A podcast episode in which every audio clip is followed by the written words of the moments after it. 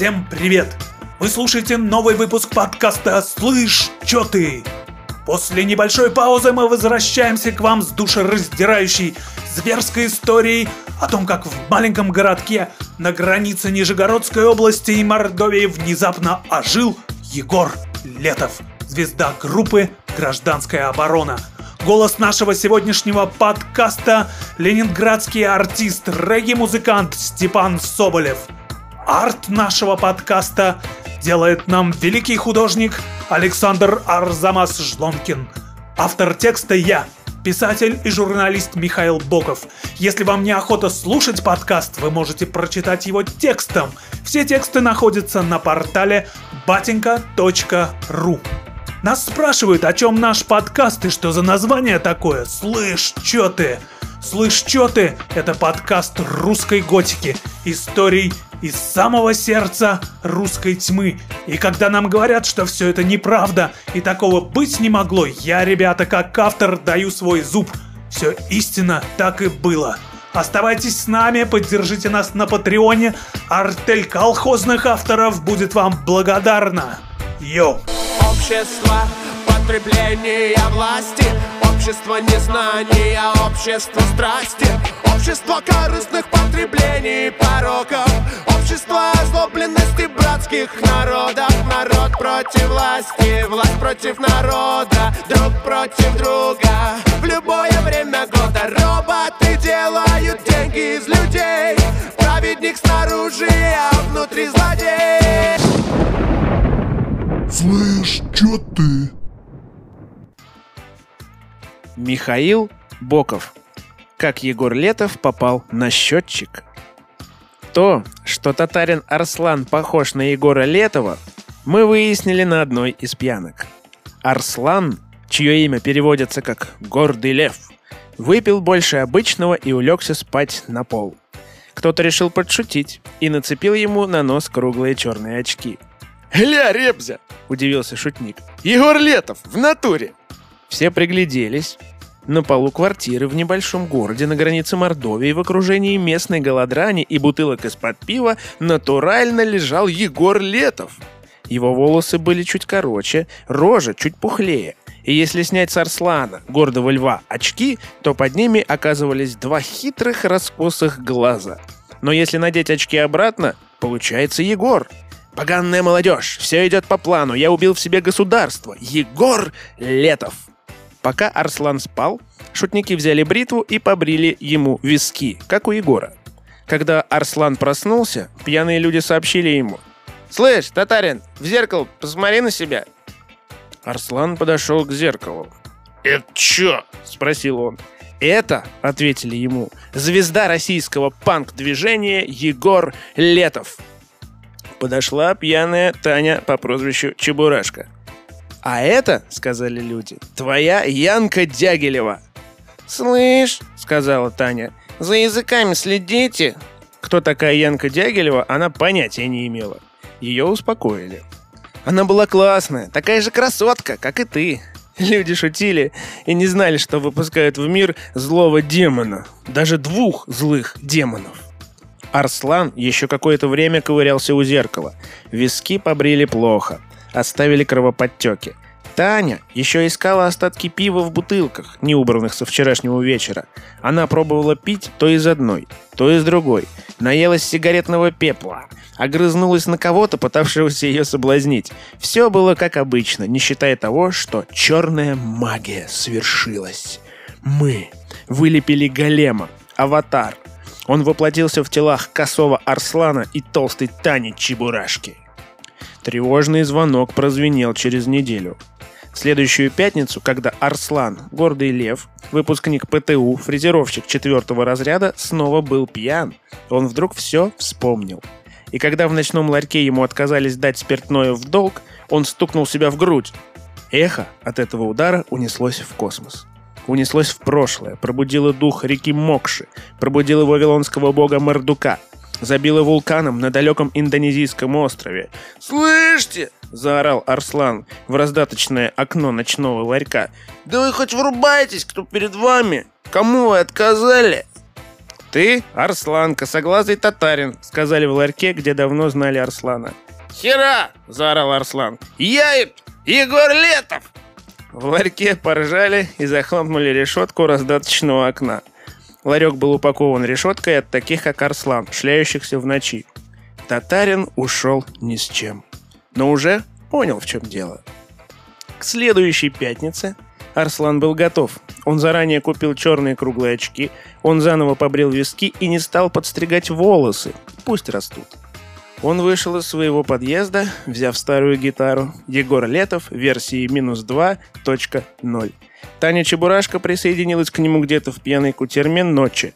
Мордовская Диметра, Янка Дягилева. «Слышь, рассказывали мне разные люди после тех буйных выходных. Знаешь, с кем мы пили? С Егором Летовым». «Егор Летов мертв», — резонно возражал я. «Хера! Егор Летов тайно приехал сюда, в Мордовию. Он инсценировал свою смерть, чтобы... Чтобы, короче, его больше никто не узнал. Ушел от славы, понимаешь? И поселился у нас. По рассказам я смог составить следующую картину. Пьяный Арслан с Таней ночью завернули в городской сквер у фонтана. Там вечерами собиралась вся городская молодежь. Люди курили сигареты, грызли семечки, влюблялись и дрались. Арслан и Таня ворвались к ним как кометы. Татарин сходу заявил, что он Егор Летов, поселившийся в Мордовии, чтобы уйти от славы. Он потребовал выпить и показал гитару. «Вот доказательства!» Но доказательств не требовалось. В очках с отросшими волосами Арслан был точной копией Егора. Подозрение вызывала Янка Дягилева, но Танька Чебурашка ловко отмазалась. Она сказала, что времени никого не щадит. Егору и Янке налили. Арслан распоясался и заорал, что хочет еще. Он был как бочонок, способный разом залить в себя море. Таня Чебурашка тоже была из высшей лиги. Иногда на вписках люди уже лежали мертвые, а она все еще шлепала широкими красными пятками по телам в поисках добавки. «Взамен, — пообещал Арслан, — сыграю вам песню. Хотя обещал, что никогда, никогда больше не возьму в руки гитару. И он взялся за гитару, которую таскал на плече, и спел. Все идет по плану. Аккорды этой песни знали все. АМ, Ф, С, ЕМ. Танька подувала ему. Все вокруг были пьяны, и им показалось похоже.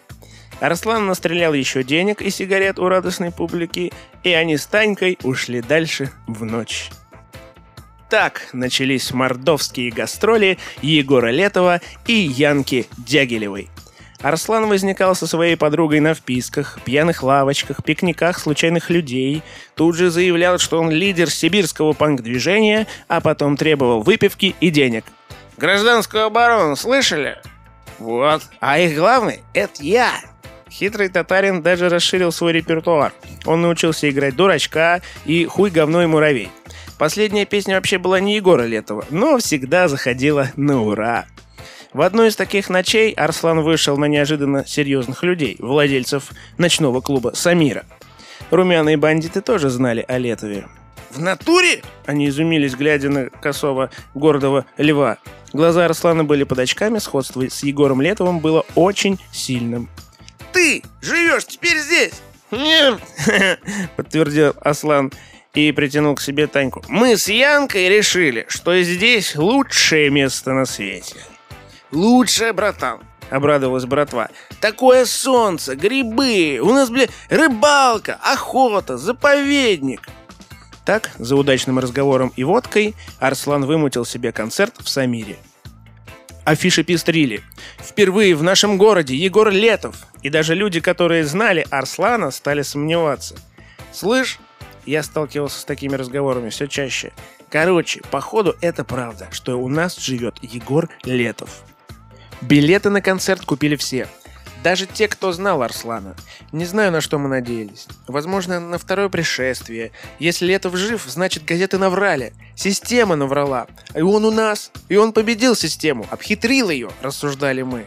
Мы еще не совсем представляли, как это применить в жизни, но сам факт взлома системы, привычного уклада вещей давал надежду, что и у нас получится, что мы выскользнем из своих заводов и ПТУ, покажем системе язык, голую задницу, примерим на себя не адидасовские треники, но Гуччи. Тем временем братва задрала такие цены на концерт, что многим пришлось отдавать последнее и еще занимать. Зал набился битком. Мы стояли в густом алкогольном пару, дышали, курили, и в какой-то момент кто-то не выдержал и заорал «Егор! Егор!» И все две сотни луженых молодецких глоток подхватили клич «Егор! Егор!» Рев сотрясал стены зала. Потом на сцену вышли Арслан и Таня Чебурашка. Вместе с ними вышел еще бородатый дядя, штатный клавишник и певец в Самире. Все были уже пьяны. Клавишник улыбался улыбкой доброго педофила. «Начнем, что ли?» – развязно спросил в микрофон Арслан. И мы, хотя и видели, что перед нами просто хитрый татарин, все равно заорали в ответ «Да! Жги, Егор!»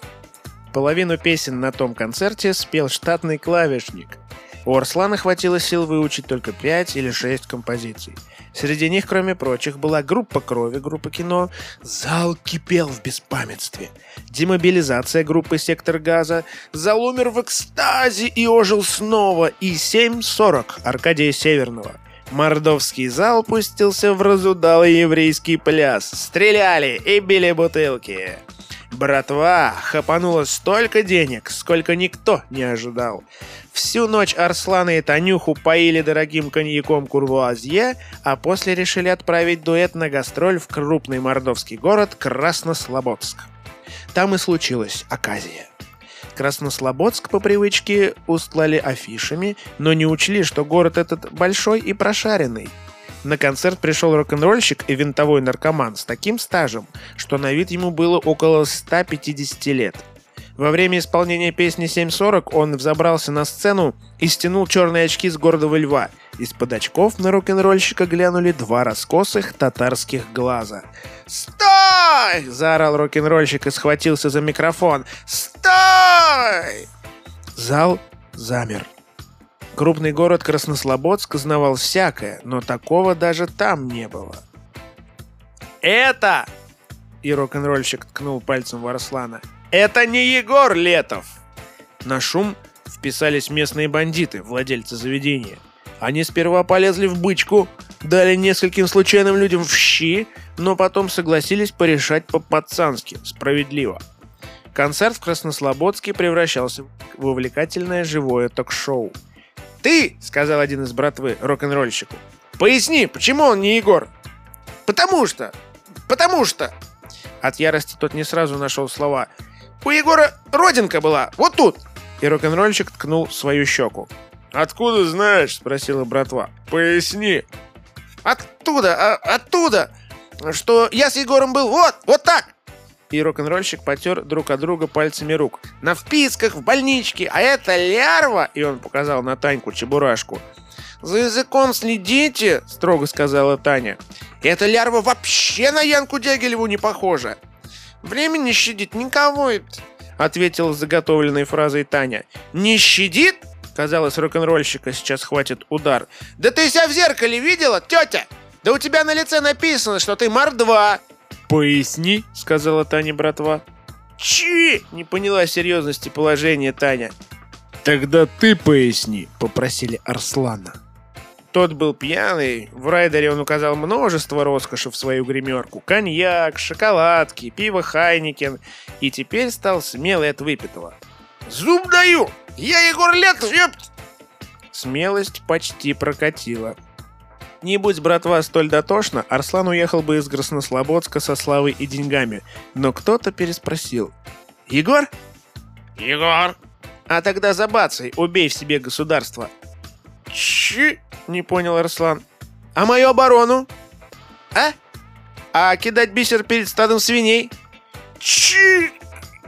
Арслан не был настолько погружен в творчество гражданской обороны, чтобы припомнить все ее хиты сразу — он стал мямлить, пару раз ударил по струнам, глаза его бегали. Братва решила, что доказательств достаточно. Сначала Арслана хотели просто застрелить.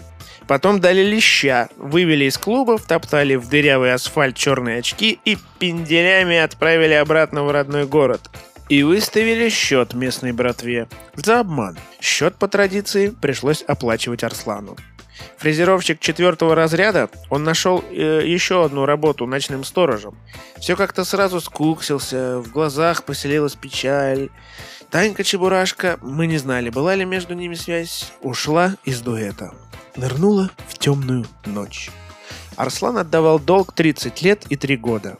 Отрастил пузо от тоски, и всегда, кто бы его ни встретил, жаловался на жизнь.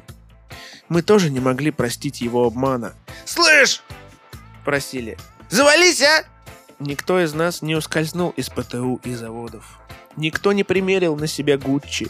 Чтобы не винить себя, виноватым сделали Арслана.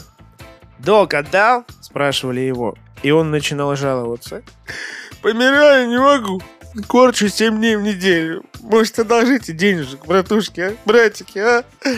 «Иди работай!» — со злостью напутствовали его и брезгливо цедили. «Гражданская оборона и...»